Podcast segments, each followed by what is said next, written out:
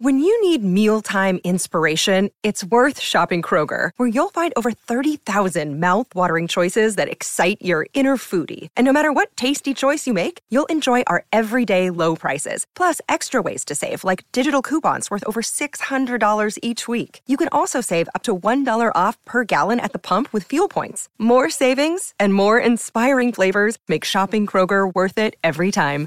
Kroger, fresh for everyone. Fuel restrictions apply.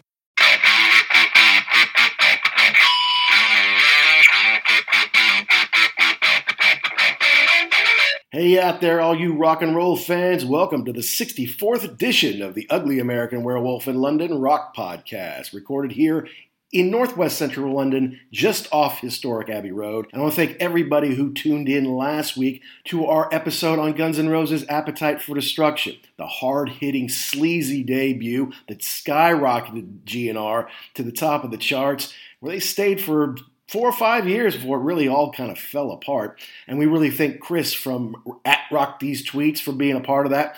Great guy, great guest, super knowledgeable, uh, and a fun conversation that we had about GNR and appetite. So if you haven't heard that one already, please go back and check that one out. We're going to shift gears here a little bit this week as we talk about Tom Petty. And this is an album we're going to do that's maybe not that familiar to most people. As soon as we say Tom Petty, most people jump immediately to Full Moon Fever or maybe the debut album, something like that. But one celebrating its 40th anniversary this year is Long After Dark. And the big hit song off that was You Got Lucky, which featured the boys in a kind of post apocalyptic setting discovering video games and discovering a jukebox and a little boom box to, to hear some old music in. That was all over MTV in like 1982, 1983. But that was really the only big hit off of it.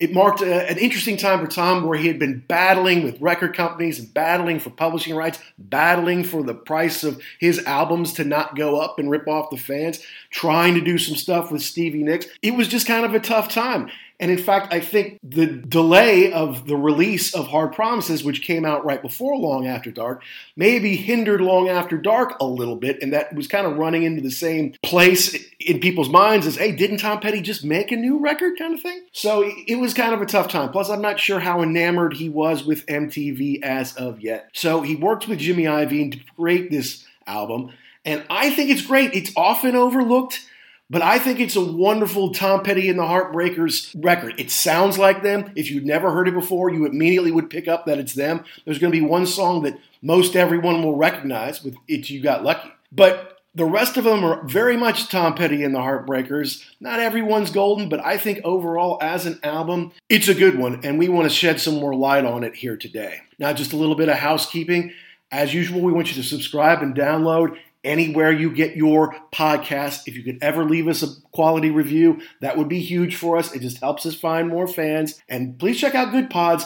It's a great place to find new podcasts and interact with the podcasters who create them. Of course, you can always DM or tweet us at ugly underscore werewolf and at actionjack72. So with that, folks, we're going to take you back in the time machine 40 years, going back for an artist who's no longer with us, Tom Petty, who really made a huge impression all over the world, is hailed as one of the great American rock and roll songwriters and a heck of a cool guy, guy who fought for what was right for artists, for individuals, for songwriters. Uh, he lost his life a few years ago. I was lucky enough to see him a few times live, and we will talk about it here on the show. But let's dig in. Let's get into the often overlooked Long After Dark on its 40th anniversary here on The Wolf.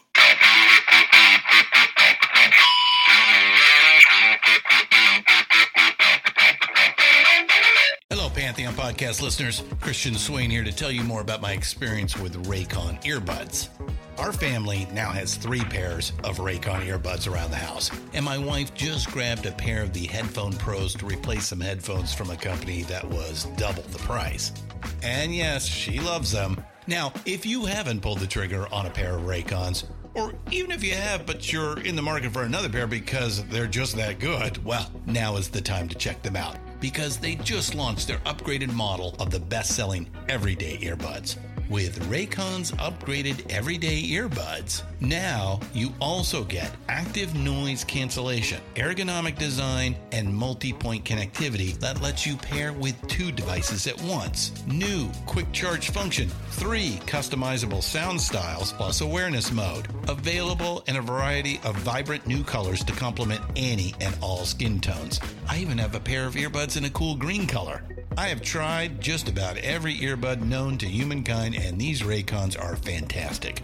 Seriously, if you've been wanting to check out Raycons, there truly is no better time. You're going to ask yourself why you didn't check them out sooner, and Raycon offers a 30-day happiness guarantee. So, what are you waiting for? Go to buyraycon.com slash Pantheon today to get 20% off your Raycon order, plus free shipping. That's right, you'll get 20% off and free shipping at buyraycon.com slash Pantheon. Buyraycon.com slash Pantheon.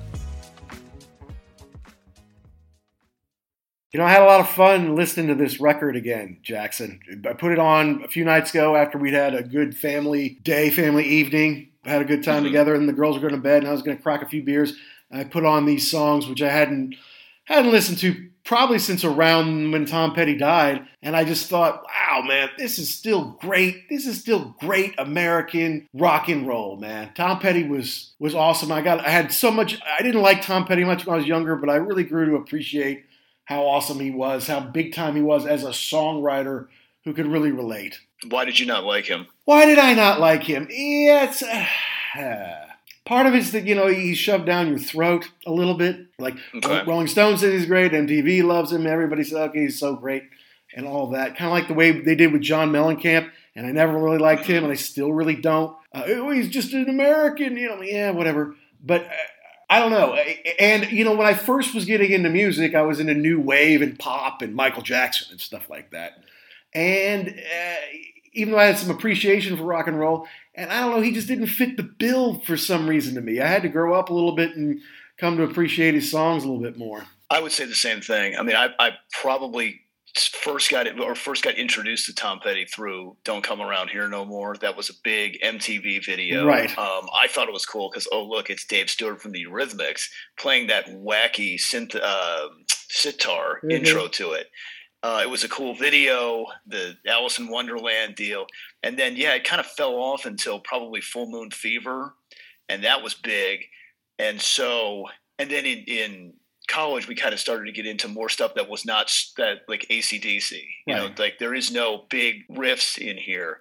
Um, and then, so then I then we then you got lucky started to come back onto the radar again, and then that's where this album kind of got reintroduced to me. But yeah, there isn't any big hooks. They don't have. There's no big solos. But I think Mike Mike Campbell is severely underrated now that I've listened to this. He's not real flashy, but yeah. he's real like he's got that like Keith Richards, Izzy Stradlin, like I'm gonna give you exactly what you need for this. I'm just gonna fill in the cool on these tracks. I've always said that he's he's underrated. The reason is is because he doesn't really overplay. He's not a showy guitar mm-hmm. player. He's not trying to go out front and show you look at all these cool licks. He never wastes a note I've seen him described as.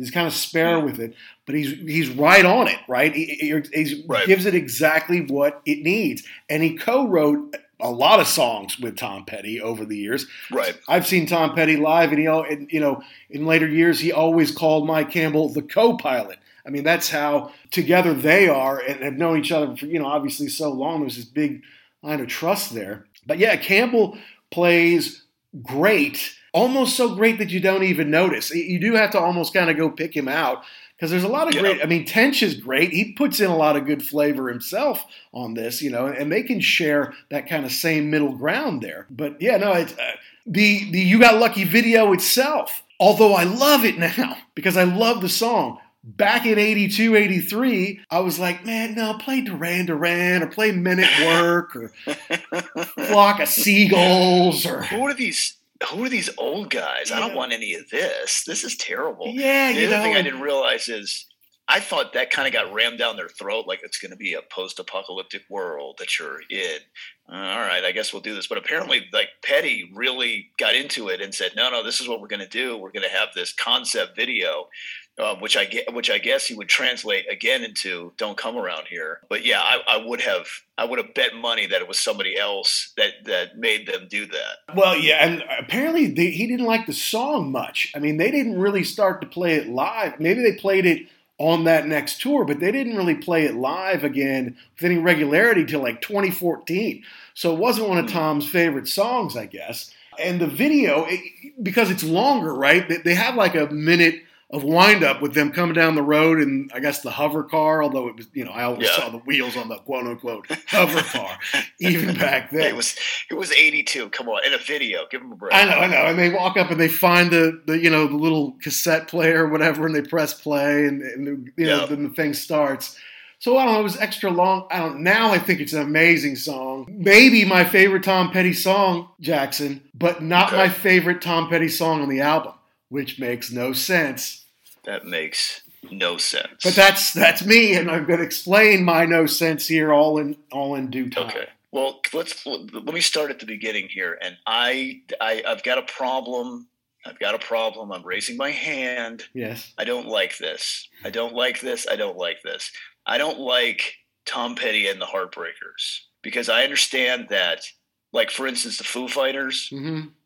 That's a band, but that's Dave Grohl. Okay, I, there's no there's no two ways about that. He's driving the bus.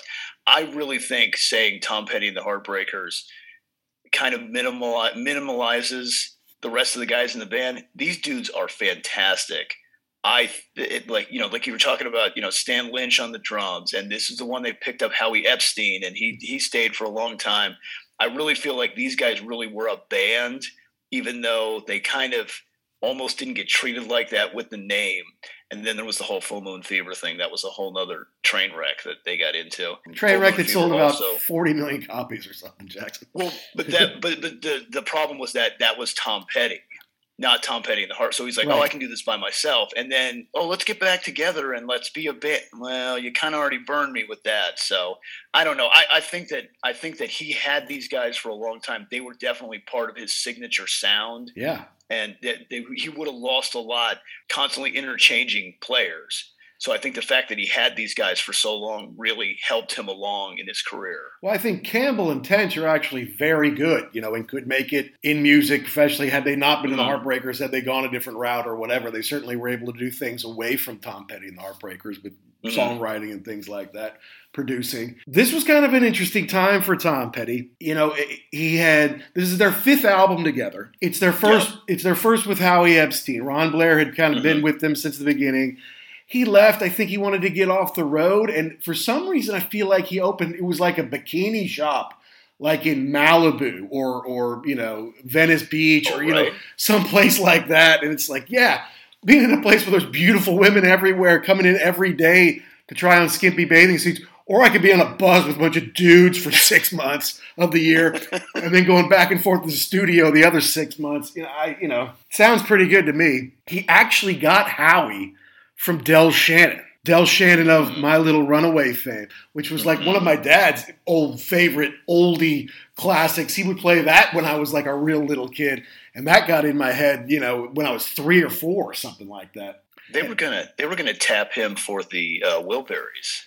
Yes, yes. See, Once Orbison died, I know. Well, so and he didn't know it. So yeah, so Tom was friends with Del. Tom had got to be friends with all these old classic dudes like Roy and George Harrison mm-hmm. and you know Del Shannon. He knew everybody, and he just he wouldn't see Del, and he noticed how good Howie was. And he when Ron left, he took him, and Del was pissed because he's like, Tom, you can have anyone you want. You know, do you have to take Howie?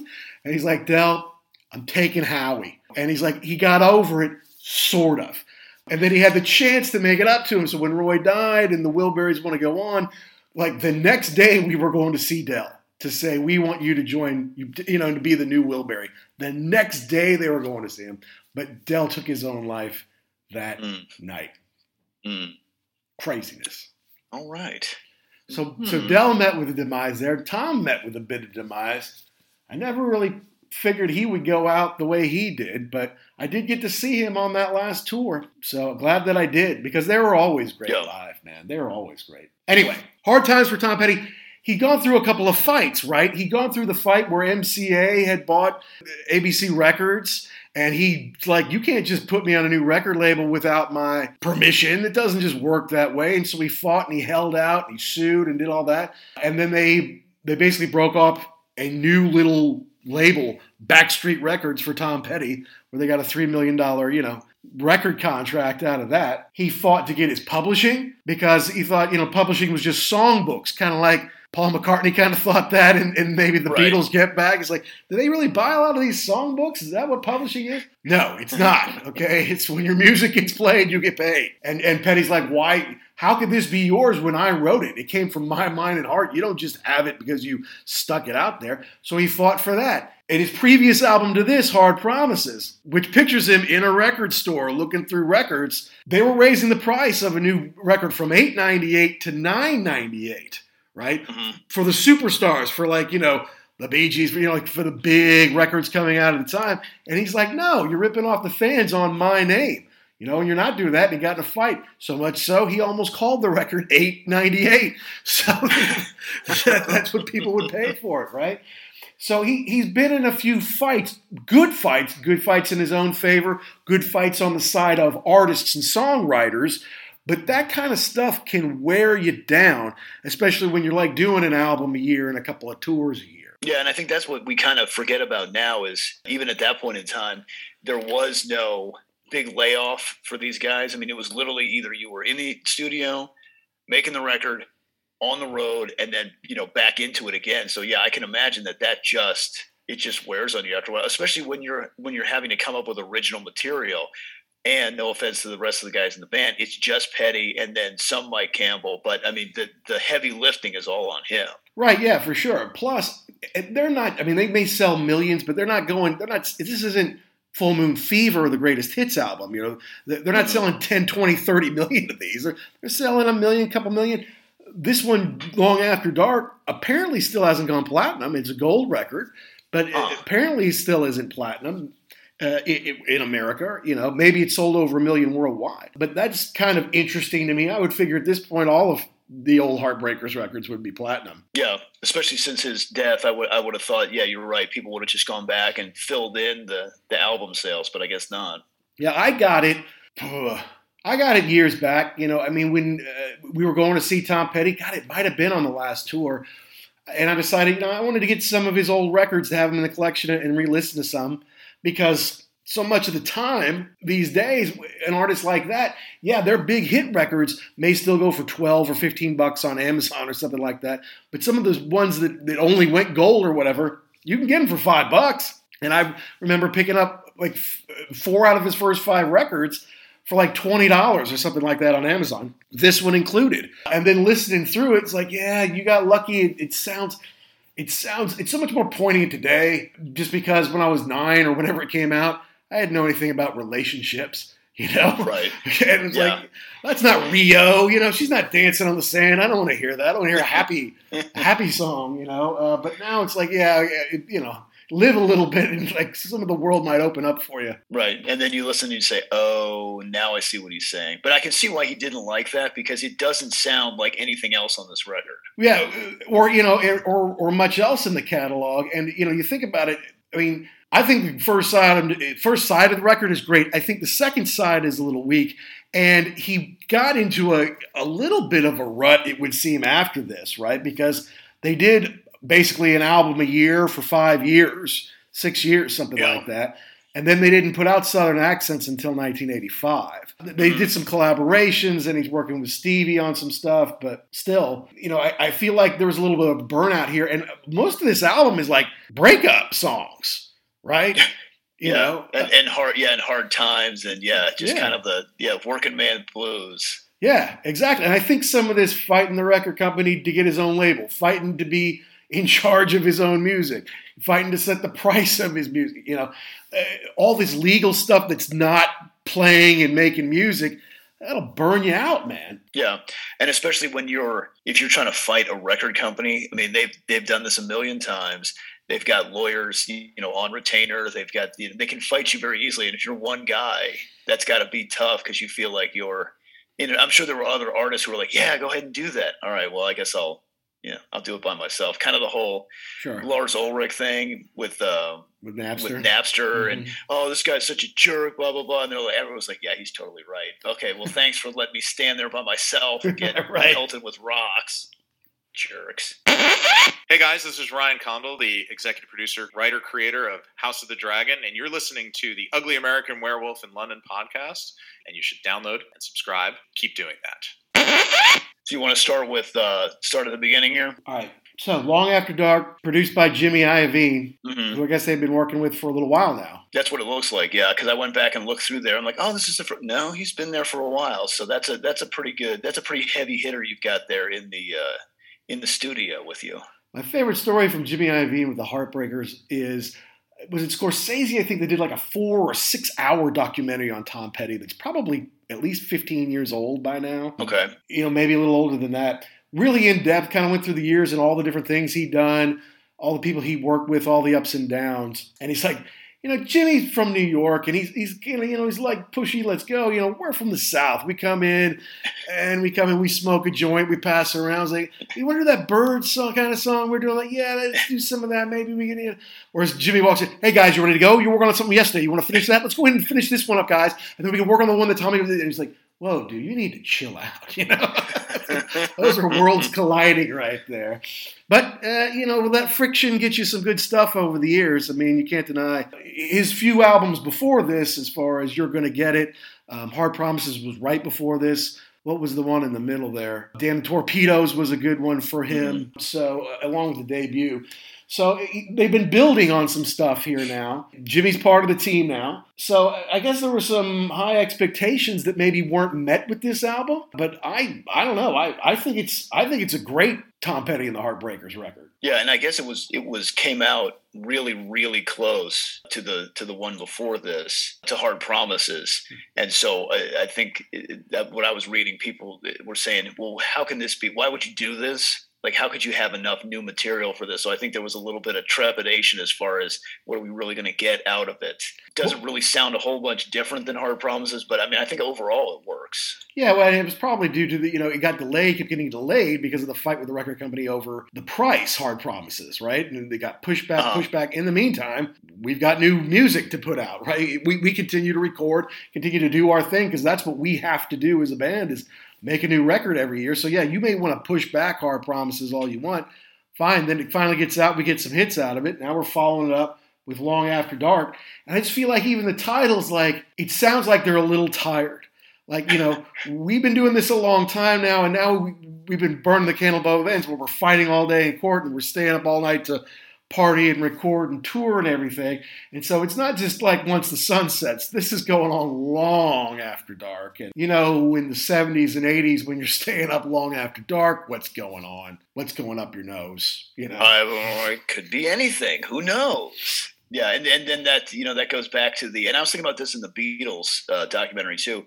The the difference between the artists who want to go in there and you know fool around a little bit, make art, and then the people who are you know the production guys who are under deadlines to we need to get this finished now. And yeah, now okay, we've wasted half a day fooling around and telling stories and Right. starting to get itchy here. Yeah, how do you? And then I guess that's the that's the thing about the producer is how do you kind of guide them into doing what you need to do without making them say, "Well, forget it," and walking out of the place and not coming back. Right. How do you be the boss when really you work for them? You know, it's it's Yeah. it's a it's a fine line, you know. It's almost like a it's almost like you're a school teacher or something or a prin, you know principal. You kind of you don't want to scold them too hard, but you need them to perform. And Right. yeah, you I'm sure they're getting calls from the uh, record companies every day. Like this, every hour that you're in there costs us X number of thousands of dollars. This, what did you get done today? Well, they came in late and they fooled around a little bit, and then we broke for lunch, and yeah, that was pretty much it. No, wrong answer. Wrong um, answer. So yeah, Yeah, let's get into it. Then afterwards, we can get into you know how we consumed Tom Petty when we were in college all right. together. All right, start us off. One story town, Jackson. this is I, I think it's a it's a good track to start off with. It almost had a little tiny bit of Beatles at the beginning. You know, kind of a that's what I heard. Uh, it's a good straight ahead rocker. You know, kind of the you know the working man lost in a one story town. I've been kicked around my whole life.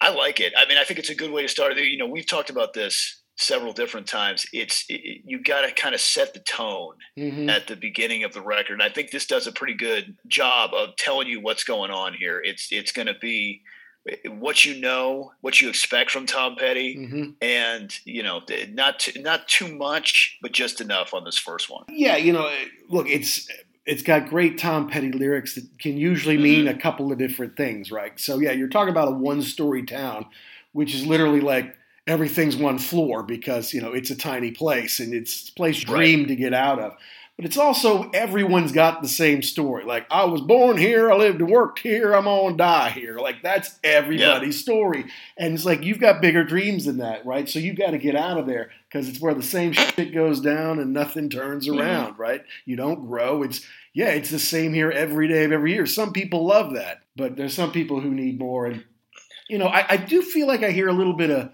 almost a new wavy guitar okay. underneath it. Boom you can kind of hear it under um, his singing on it. So that that's kind of a step in a, a, bit of a different direction, maybe. Or you know, they weren't new wave, but they were coming up during the time of new wave, so they had to have been hearing it on the radio and seeing it out on the road. So yeah, I mean, they they were definitely contemporaries of the Cars.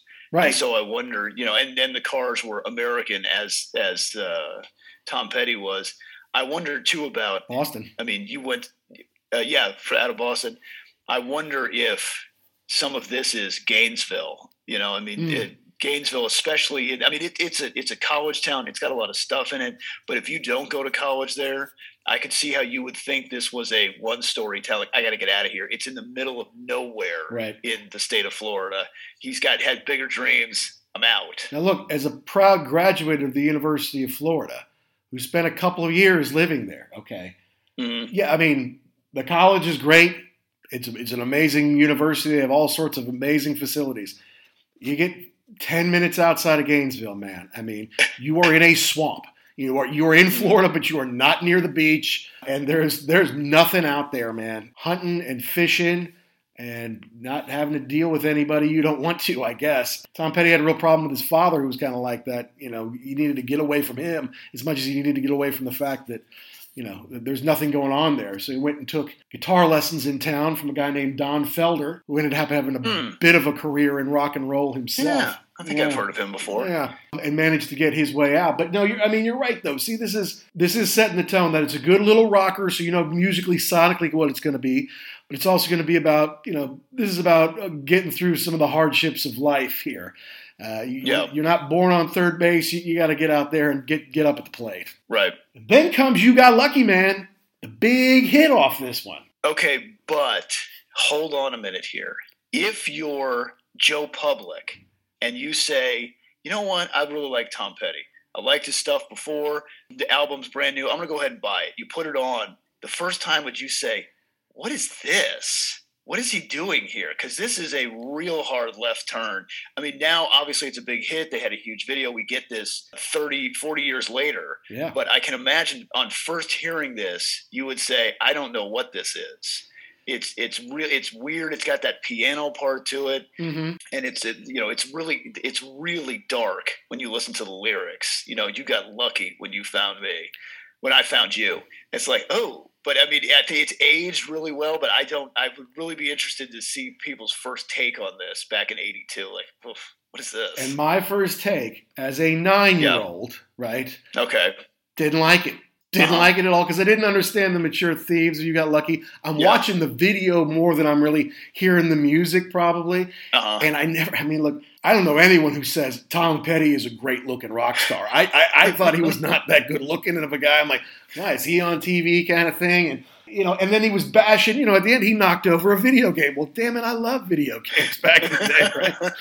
at nine years old, man, you could see me playing Tron for hours. You know, so. so I'm like, you know, the whole thing, and, and, like I said, you know, there's like a minute of it where there's not even a song, you know, where they're kind of setting up the video, which makes it long, which takes longer to get to whatever I wanted to see, the Vapors or Blondie or whatever was on, you know. You know, as a nine year old, they could play play and beat it next, but they're playing this damn thing again, you know.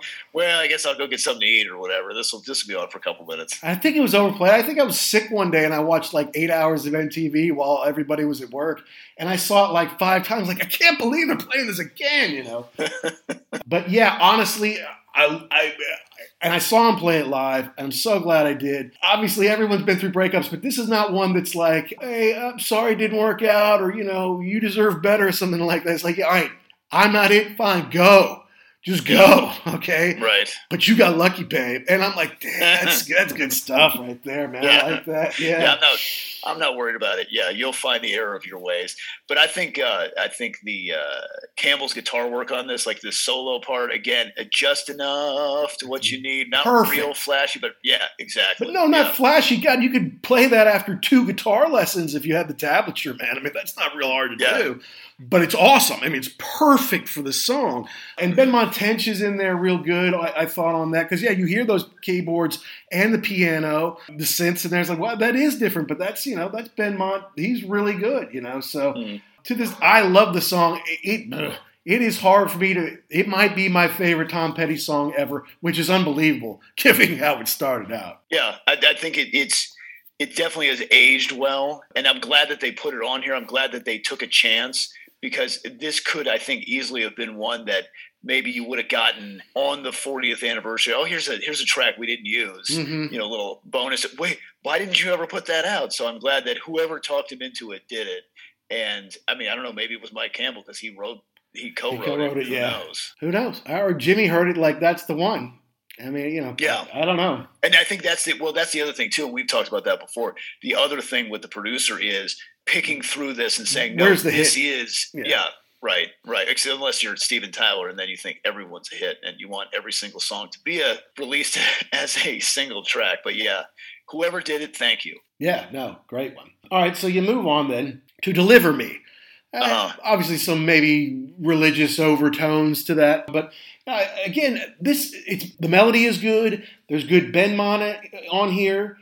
The guitar parts aren't my favorites as far as the, the, the riff goes, but it still sounds like good Tom Petty. I don't know, and it sounds like it's about redemption to me. Yeah, and it, it feels like okay, so we're on the we're on the road, and we kind of got off on the exit with you got like okay, now we're back on. This is another you know kind of straight ahead sounding song. Yeah, there's the bass and the piano are nice at the beginning. This is kind of like I think even if you'd never heard this song before and you put it on, you say, "Oh, that's Tom Petty." Like that's Mhm. his sound, his kind of signature on this one. Yeah, again, deliver me. What are we talking about? Deliver me from from what? Again, kind of giving a vague idea out there that people can relate to. Right. Kind of put, kind of fill in fill in what you want to from this song. Exactly. You talk about being delivered to a place. You're talking about delivering yourself from evil. Yeah. You know, talking about overcoming your hardships to live, you know, with the life you want. Who knows? But uh, see, that's why he's such. I think that's why he gets so much attention because he really is a great songwriter. I'm talking about lyrics. Obviously, you and I are more about the rhythm of the track, the melody of the track, the guitar Uh-huh. work. Right? Like, what's the music of it? And then you want to put some good lyrics over it. That's cool, or something catchy we can all sing along to. That makes a great song. I wasn't someone who always, I don't know, if they had the lyrics, I would read them if I got them in a cassette. I never had this one until I was much older. So it takes a little bit of maturity to really understand a lot of the relationship kind of stuff, exactly what they're saying in some of these. And that's why maybe it wasn't doing that well in 82 when stuff that came out and grabbed you visually and were earworms, that was bigger in 82. But this is really good rock and roll on this. Yeah, I think that uh, "You Got Lucky" was the only video they made, and so that I think that probably kind of in 1982 hurt them because that popular music was moving toward the video visual that's medium. right. So Mhm. yeah, it's too bad, but that's where we are. All right, well, speaking of two, it's too bad. So you go to the next song, Change of Heart. Yes. This was a single. I do not remember it ever hearing it back in the day. And like you say, there was no video. So it did not do as well as You Got Lucky. So, to my knowledge, I'd never heard this song before I bought the record six, seven years, whatever that was. And then I heard that song, and I'm like, that is a hit song. That's a hit Tom Petty song. And I rewound it, I played it a few more times. I'm like, damn, I can't believe they didn't release this. And then I went and looked it up. They did release it. And I'm like, okay. Okay. But I but I never heard it. So I still found it, right? is the way I looked at it. But then I always wondered, or did I? Did I hear it on the radio once and it got into my ear and I never knew who it was? And then when I heard it 40 years later or whenever that was, am I remembering, oh my God, that's it? I think I heard it for the first time like six years ago when I bought a record. But I think it's an awesome Tom Petty and the Heartbreakers song. Uh, that that happens to me from time to time. There'll be like one line or something, and I'm like, wait, what's that song? Yeah, who sings that? What I can't even remember. I'm trying to. You're trying to remember the rest of it from the what, and then you hear it just randomly. That's it. Yeah. Again, who knows? But uh, yeah, why was this not bigger? Why was this not a no video? Why you said it, man. It? Yeah, yeah. huh. Interesting. And who knows? Maybe they maybe they uh, for the first one they spent so much time and money on that. Right. They just said, "Hey, we, we only have one. We only have the budget for one of these things. So sorry." Right, and it's right on the heel of Hard Promises, as you said. They did make, I think, the first hundred thousand copies of the single in red vinyl, um, which I would like to have. You know, yeah, uh, that, that, would be, be cool. nice. You know, uh, so uh, that that's neat. Yeah, it's just it was shocking to me. It's like it's so Tom Petty got like the organ in it that's very Ben. I mean, it, it, just sounds so much like them, and I'm like, this is obviously a really good song. Doesn't really have a solo in it. I mean, but it's ah, it, it just shocked me. But I just now I'm curious because I knew for sure when I bought it and I listened to it, like I never heard this song before, and this is a hit song. And then you know doing research, I'm like, well, they did release it, so there is the chance that I heard it on the radio sometime. Hmm. So I just wonder if maybe it got in there and I just didn't realize it. Although that that is a lot of fun though when you go through these records and you find a song that you really like that you haven't heard before or haven't heard in a long time and it's it, it's one of the things that I don't like now with the you know the Spotify and everything else where it, you can just listen to one song. This mm-hmm. was back in the day when you just put the record on and let it play. Right. That's right. And you would find all these great songs. You only get Correct. one or two maybe get two singles, maybe three if it they do well. There's gonna be ten yeah. songs on a record though, right? So.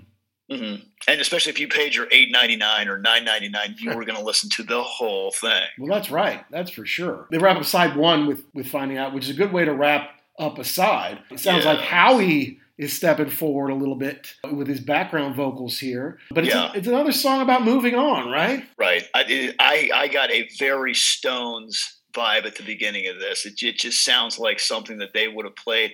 I can't imagine that Tom Petty and Mike Campbell and everybody else in the band is not a huge Rolling Stones fan. Right. That would that would there was no way. And it's kind of like you know you just channel that inner Keith Richards when you're doing the beginning riff of this thing. Of yeah, you're right. It does. It there is a nice call and repeat from you know Tom. I'm fine, and then I'm finding out. You know yeah. the back and forth there. That's pretty cool. This is one. It's a little more raw, I think. Yeah, it's uh, a good a rocker. yeah, correct.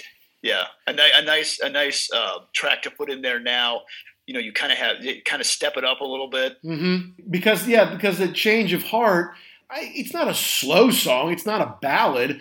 It's kind of a mid tempo with some good rhythm to it, I feel like. But yeah. finding out, stepping back out, like, yeah, I'm going to find out what else is out there. You know, he, here's the thing: he was married to the same woman, so I don't know. If it's I mean, a lot of these songs sound like breakup songs to me, but it could be that he's breaking up with his own record company. He could be breaking up with I don't want to live in Gainesville, Florida. I'm living in Santa Monica. You know. I, whatever. Um, it doesn't just have to be about, but that's, I guess, the universal way to uh, communicate it is make it sound like it's a relationship with your woman. Right, right. And and I mean, and who knows too? That's that's a weird.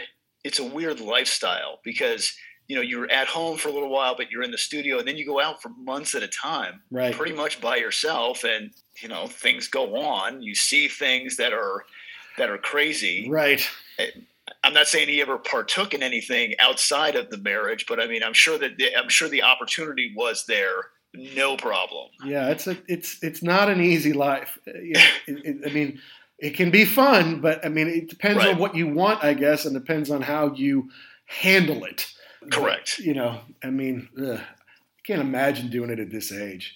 We're almost fifty, and they did it into their sixties. You know, I mean, I well yeah, I mean, hopefully, the, the older you get, the more the more luxurious the experience would be. No You know, doubt. Now we're not driving in a van with everybody. You know, you get more. So yeah, but I mean, even still, that is a still. It's a who was talking about it?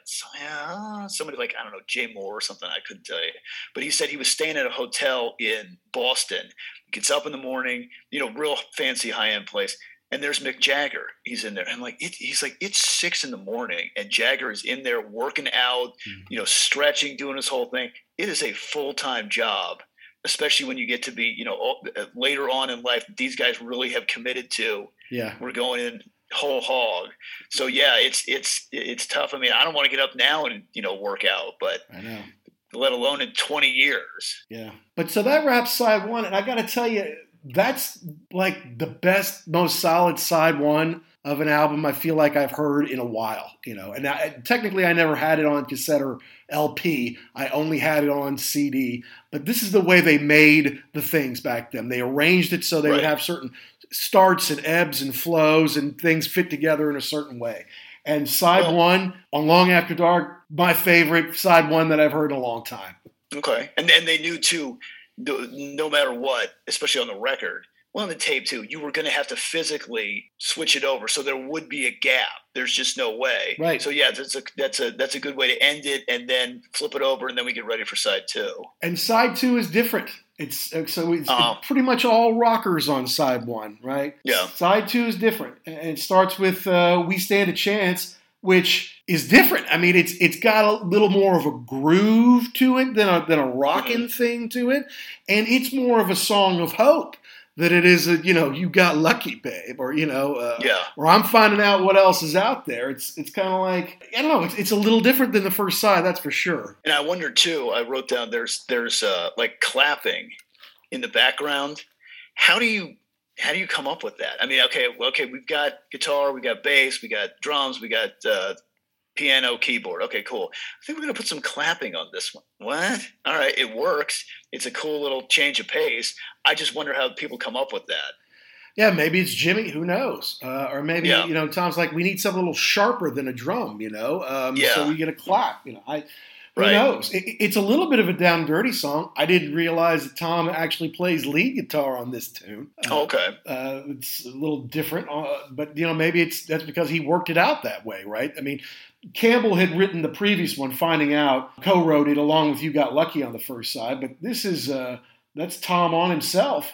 Uh, by himself on We Stand a Chance, so I guess he kind of maybe put the whole thing together there. But good, good tune. But it is a different. It's different. Mm, And I think that sometimes too, that's what you need when you've got the same people playing the same instruments, doing the same thing. Sometimes you get kind of in a, I don't want to say a rut, but you kind of get in the same vibe the whole time. So when you switch it up, like you know how we always say we like the Keith songs because Right. it's just a different, it's just a different feel to it. So That's yeah, maybe that's what it is. Hey, this isn't working. Let me try playing lead on this and see how it sounds. Oh, all right, for this song it works. Yep, I'm down with that. Yep, you're right. But and then it moves into straight into darkness. Now I think this might have even been like some kind of a release, maybe on the Okay. album. Am I right about that? I find it interesting that it's called Long After Dark, but there is no Long After Dark song because you know a lot of times they have that on there Mm-hmm. as the, but this but this is kind of like straight into darkness. So is that part of the? Are we doing a theme here? or What's going on? Well, I, I guess maybe this was a radio hit or something, or this was a Oh, was a promo pressing. Uh, Hit is not the right word, but it's like Single. yeah, they don't have a release date on it. They just say 1982. Um, Whereas they know, you know, Change of Heart was released in February of 83 and You Got Lucky was October of 82. But again, this is a song about, this is a weird one in that it seems to be about a relationship. but, you know, there's some lines like I remember flying out of London. You know, the UK really did help them launch. I mean, they were on like the old gray whistle test and they did better over here at first in the late 70s than they did in the US. And then it was with a little mm-hmm. support from British fans that they actually had to come back and, and pick up some steam in America. But I don't know, it's kind of weird that the song's about it's like he's like saying I don't see a future here or I don't feel the love here, but then it's like but I still think we should hang out and maybe hook up. I don't know. It's kind of a weird song to me.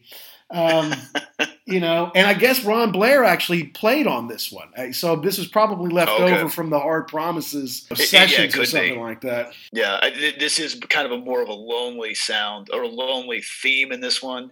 You know, just kind of like yeah, you're going into the unknown. You don't know what's going on. I'm always a big fan of the cowbell. There's a little bit of that in Love the the background, cowbell, yeah. and then you kind of got that piano bridge in the middle. That doesn't sound like anything else they've done before on this record either. Yeah, no, the guitar and the piano have some good interplay here, a little, little Yeah. back and forth there. So no, I, I agree with you there. So oh, I think the lyrics are a little bit odd. I, I think the song is not not bad at all, and it, you know, obviously they kept Ron's bit because you know they got it right. Um, So Mhm. maybe it was um, I don't know. Maybe it was because they did have it left over from Hard Promises. Maybe it was a between single. Right, they came out between Oh, Hard okay, yeah. Promises and the release Maybe. of yeah, and and I don't know. Perhaps I'd never heard it before I bought the record either. But then to me, now we're really kind of, it's not that we're making a turn. To me, these next two songs just don't stand out to me. It, it- it's like they're jams they had that got some shape to them. And they're like, okay, yeah, we can put words over that, right? I mean, the same old you is a little bit of a click there to start. I think everyone comes in clearly. It, it's it's produced well, and that you can hear everyone individually. It's not muddled or anything, but for whatever reason, I just don't like this one very much. It's not uh, the because I was looking at the notes I've got here. It's it, it the song doesn't really stand out, but I kind of like the message in it. The you know you can you can do whatever you want, but I know who you are. You can put on different clothes. You can you can have a different job, but deep down inside, it's the same old you. Come yeah. on now. So I that, that's what I like about this. I think that it, this is another like you can hear this at a bar you know from a band and you know just sit there and groove to it. Yeah i mean it, nothing it, once you get to the back side of the second or the back end of the second side you kind of think that maybe some of these are just like oh we we can't put out an album with seven songs on it. Right. uh, okay maybe we have this here you go put this in there Right, right. And, and between two worlds, to me, is, is kind of the same thing. yeah It- I don't know. It was the B side of "You Got Lucky." So, I mean, generally speaking, like if, if "You Got Lucky" is going to be the big hit single, then on the B side of that, you put the song that's like the worst song, right? right. I mean, seriously, like you don't you don't want to give them two A sides, and Right. The same old you between both worlds or, between two worlds were both co-writes Petty Campbell. So if the singles Petty and Campbell, let's put a B side Petty Campbell, and it's long. It's over five minutes. Like whereas the first the first eight songs of the album are basically all between three and three and a half minutes. They're kind of right in the pocket, perfect rock radio AOR kind of length right there. This is the longest, and, and again. It, it, it doesn't stand out to me. It's kind of like we're kind of getting to the end here, and they're just throwing on what they need to. to me, this one sounded like they were kind of. To me, the lyrics are more just because you need them to have an actual song. Right. Really, this is more about it's kind of a jam, and then the music Exactly. sounds really good. Then it's like, hey, do we have lyrics for this? Uh, yeah, give me a give me a minute, and I'll I'll put something together. Whereas on some of these on the earlier songs, it sounds like his lyrics are more like a message, like that that's kind of driving the bus. This is Mhm. more like it, it takes a it takes a back seat to the actual what they're playing music wise. Right. Yeah, I agree with you there. I mean, you know, it, I think both these songs were built out of jams, and Yeah. they were shaped into something, but maybe they're shaped into enough. Like if, if Jimmy's like, I got eight good songs, I just need two more. Let's work on this thing. Okay, that's good enough, right? Because we don't need. Yeah. This isn't going to be thriller. We're not going to have nine hit singles or whatever, you know.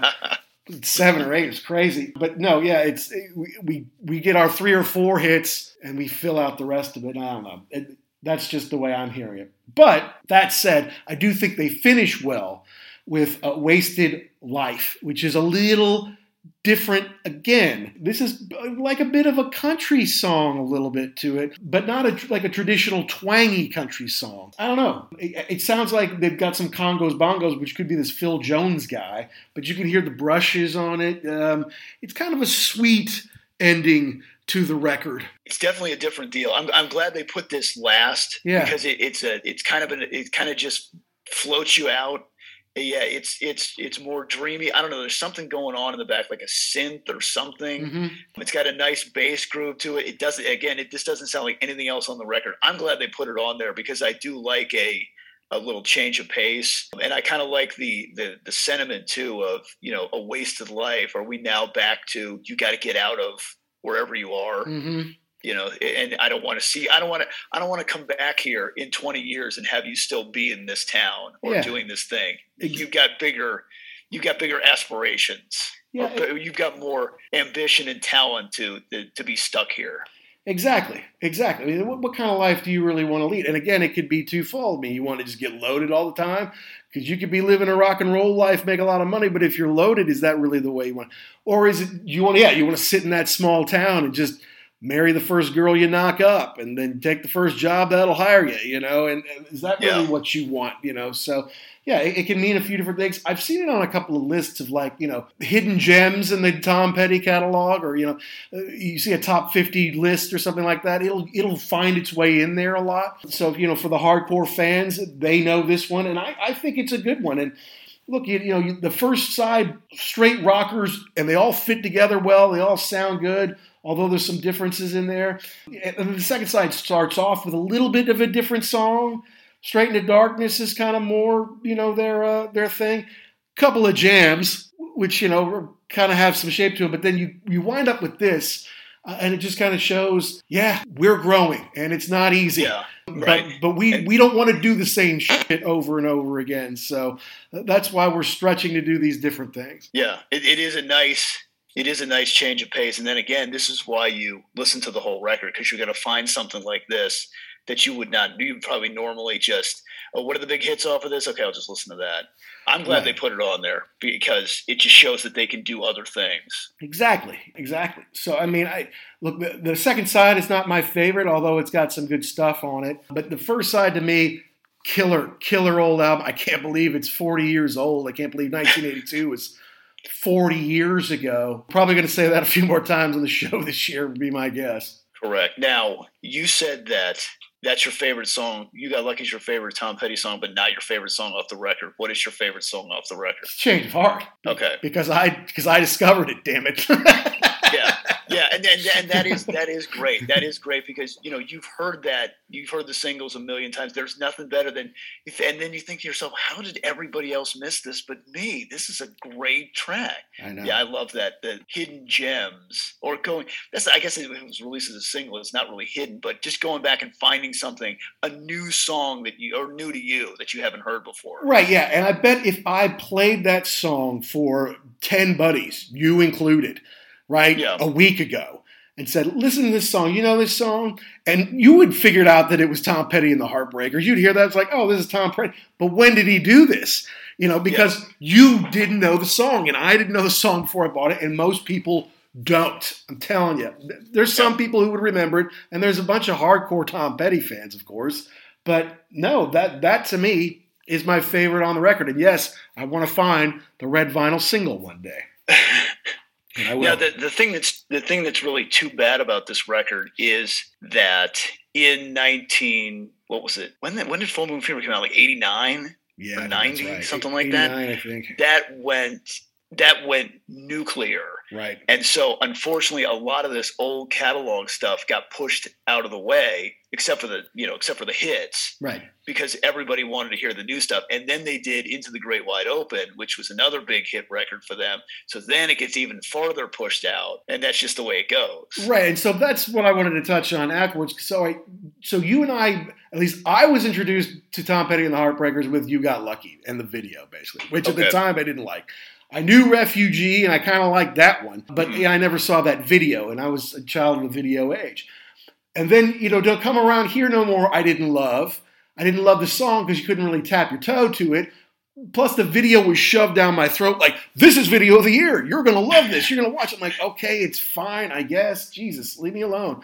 Um, I don't have to like it. But then, yeah, Tom got on a roll because the Traveling Wilburys w- were cool as hell as far as I was concerned. Right. Like, wow, that's a really neat supergroup. Yeah. I had their first record. And then Full Moon Fever, the first Tom Petty album, comes out.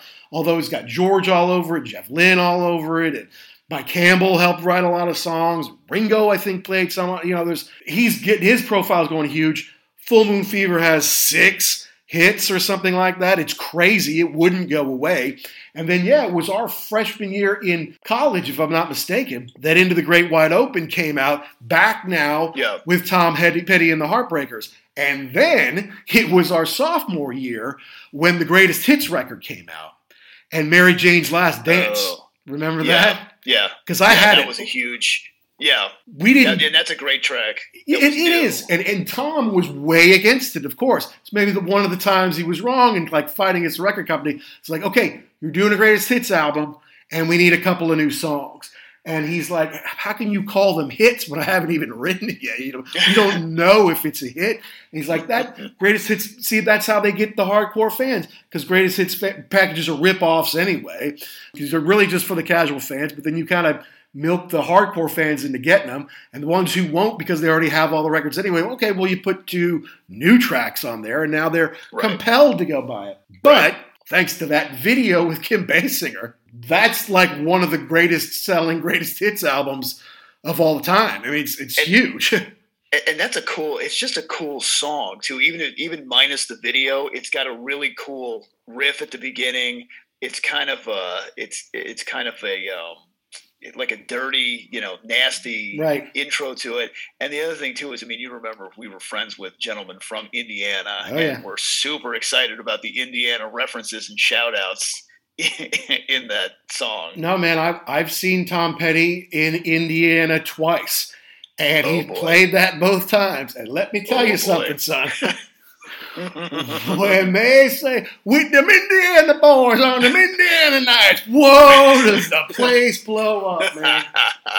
Woo! Oh man, they are some happy Hoosiers in that moment. I'll tell you that. You betcha. He knows how to play to the crowd. He Well, does. you know, it's interesting too because now I'm looking at this. So the Wilburys were 88, but Harrison's Cloud Nine came out in 87 with "I've Got My Mind Set on You." right. So, so to him, for him to get hooked up with them at that time, everything was just it was just everything was just locking into place. Yeah. And uh, And didn't he write yeah. "Roy's Everything You Want"? You got it. Isn't that a Tom Petty song? It might be, yeah, but then that was that was another big record too. Right. Roy Orbison was coming back, so yeah, everything was just everything was just firing all cylinders. Yeah, it was weird that that late '80s time period was just everybody came back from you know the the '60s, '70s. Uh, the '60s kind were big be- time in the late '80s. Yeah. Yeah, Everything 20 years ago.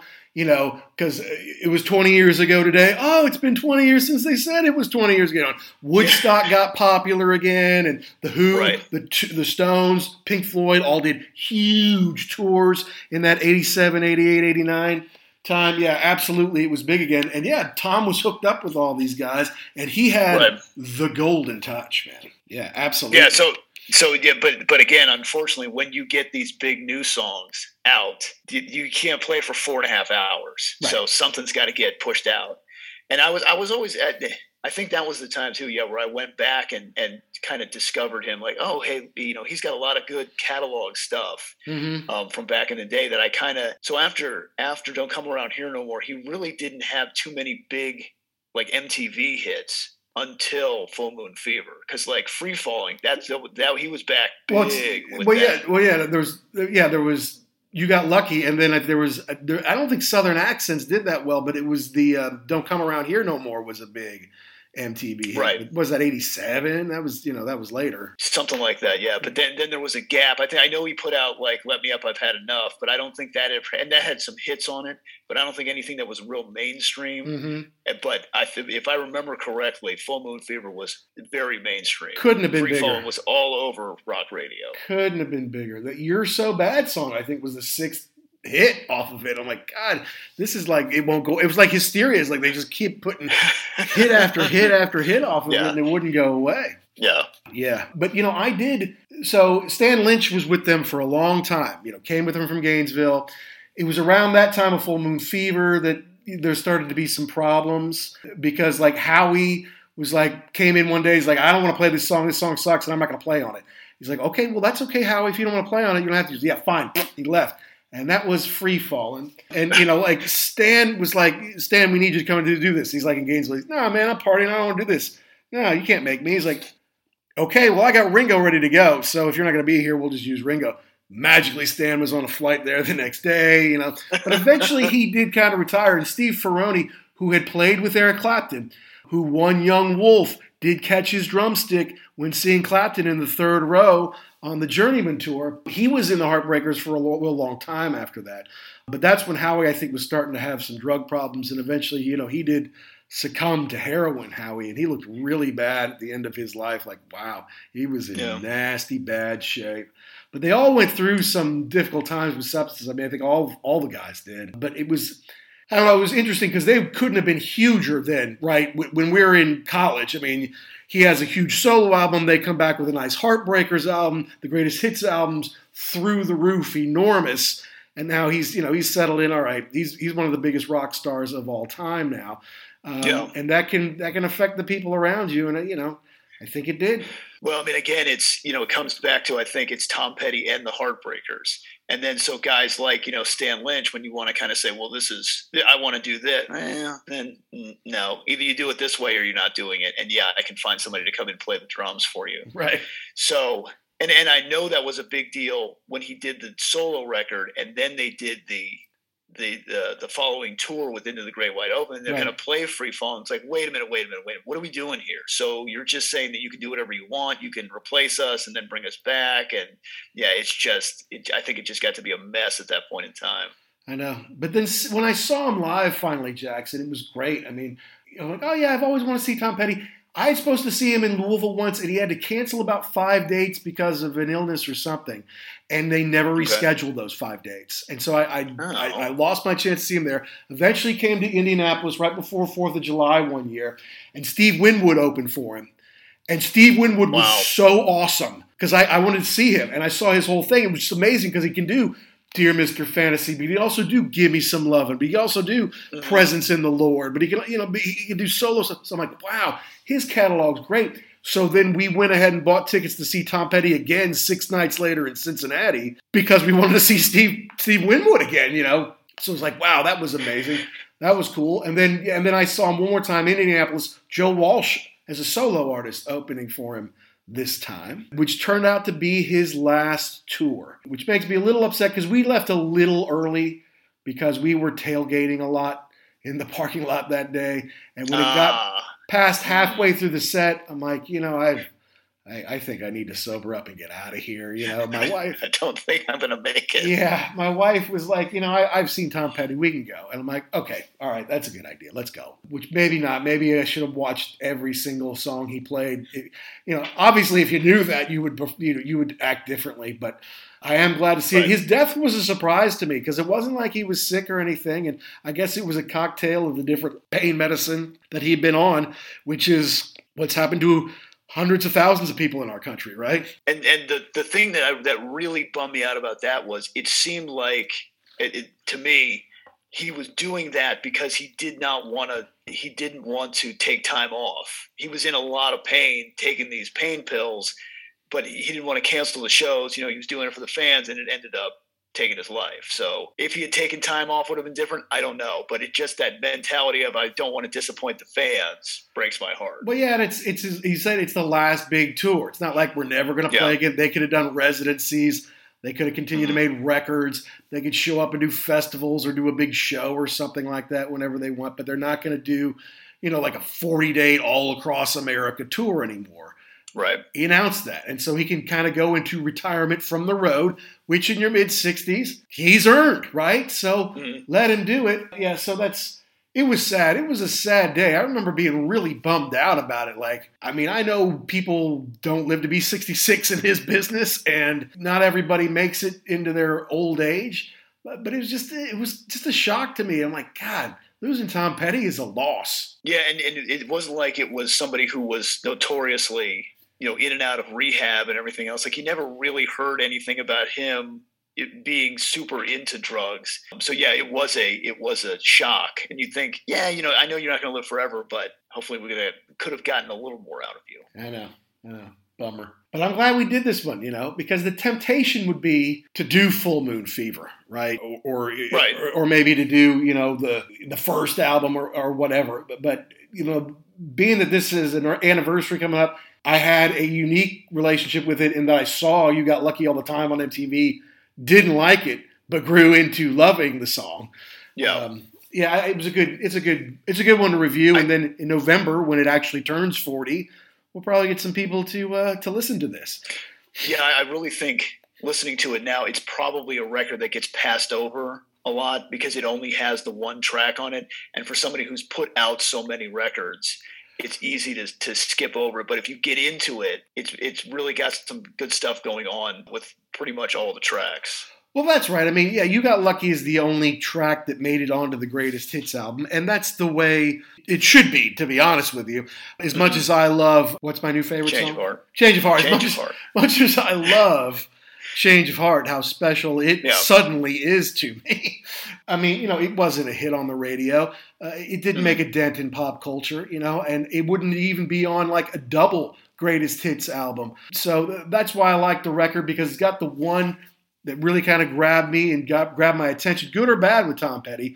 But then it's also got some nice rockin' tracks that I can appreciate at this age because I know what Tom Petty's music sounds like and I know what he's about and I know what he likes to stand up for and how his music's supposed to sound. So I'm like, yep, this is a really good Tom Petty album. It might not be a diamond seller like some of his others, and it might not have three top 40 hits, but this is solid Tom Petty and the Heartbreakers. Yeah, and I think if you are a fan of his music, you're you're best served going back and listening to stuff like this because you will get a more of an appreciation and you're, you're going to find songs yeah you haven't heard before but you're going to say ah, I really I really like that. I don't know why I missed that to begin with but better late than never. Yeah I got a feeling this won't be the last Tom Petty project that we do a show on over the years. No absolutely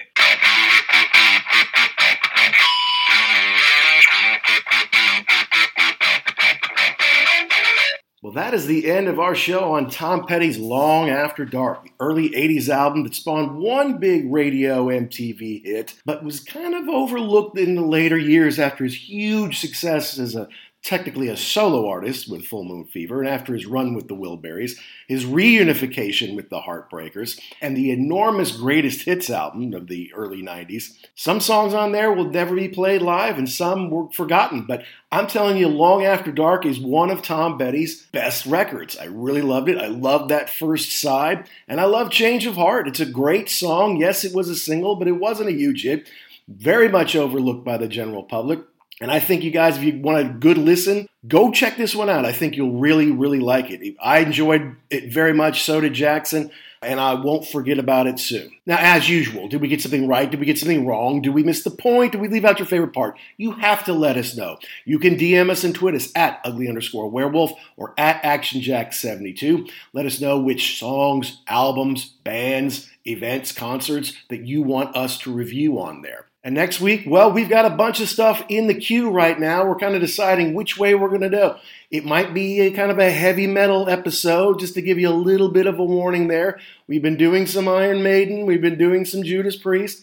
So I'm not sure even. I can't even tell you sitting here right now which album review we're going to have out next week. So you're just going to have to tune in. Of course, you can subscribe anywhere you get your podcast Spotify, Apple, Amazon. Goodpods is a great one. Great place to discover new podcasters and interact with them. Neat place. I think you should check it out. But anywhere you go, please give us a good review if you have the time. It just helps us find more rock and roll fans like you, helps us grow the show, helps us line up more guests. And we got some cool guests coming on in the next couple months that I think that you will enjoy. So as usual, rock and rollers all around the world, until next time, be cool and stay safe.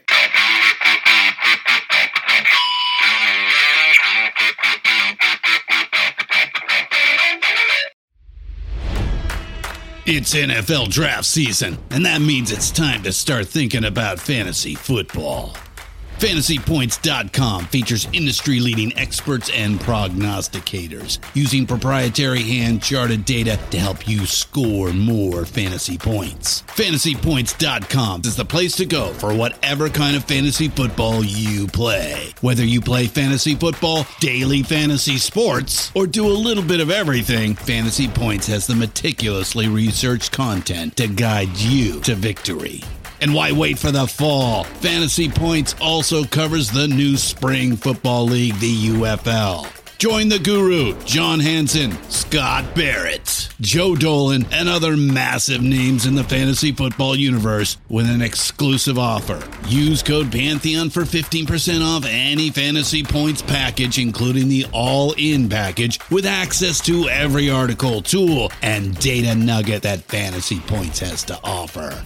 That's fantasypoints.com and code Pantheon for 15% off at Fantasy Points. Fantasypoints.com. Code Pantheon. Score more fantasy points.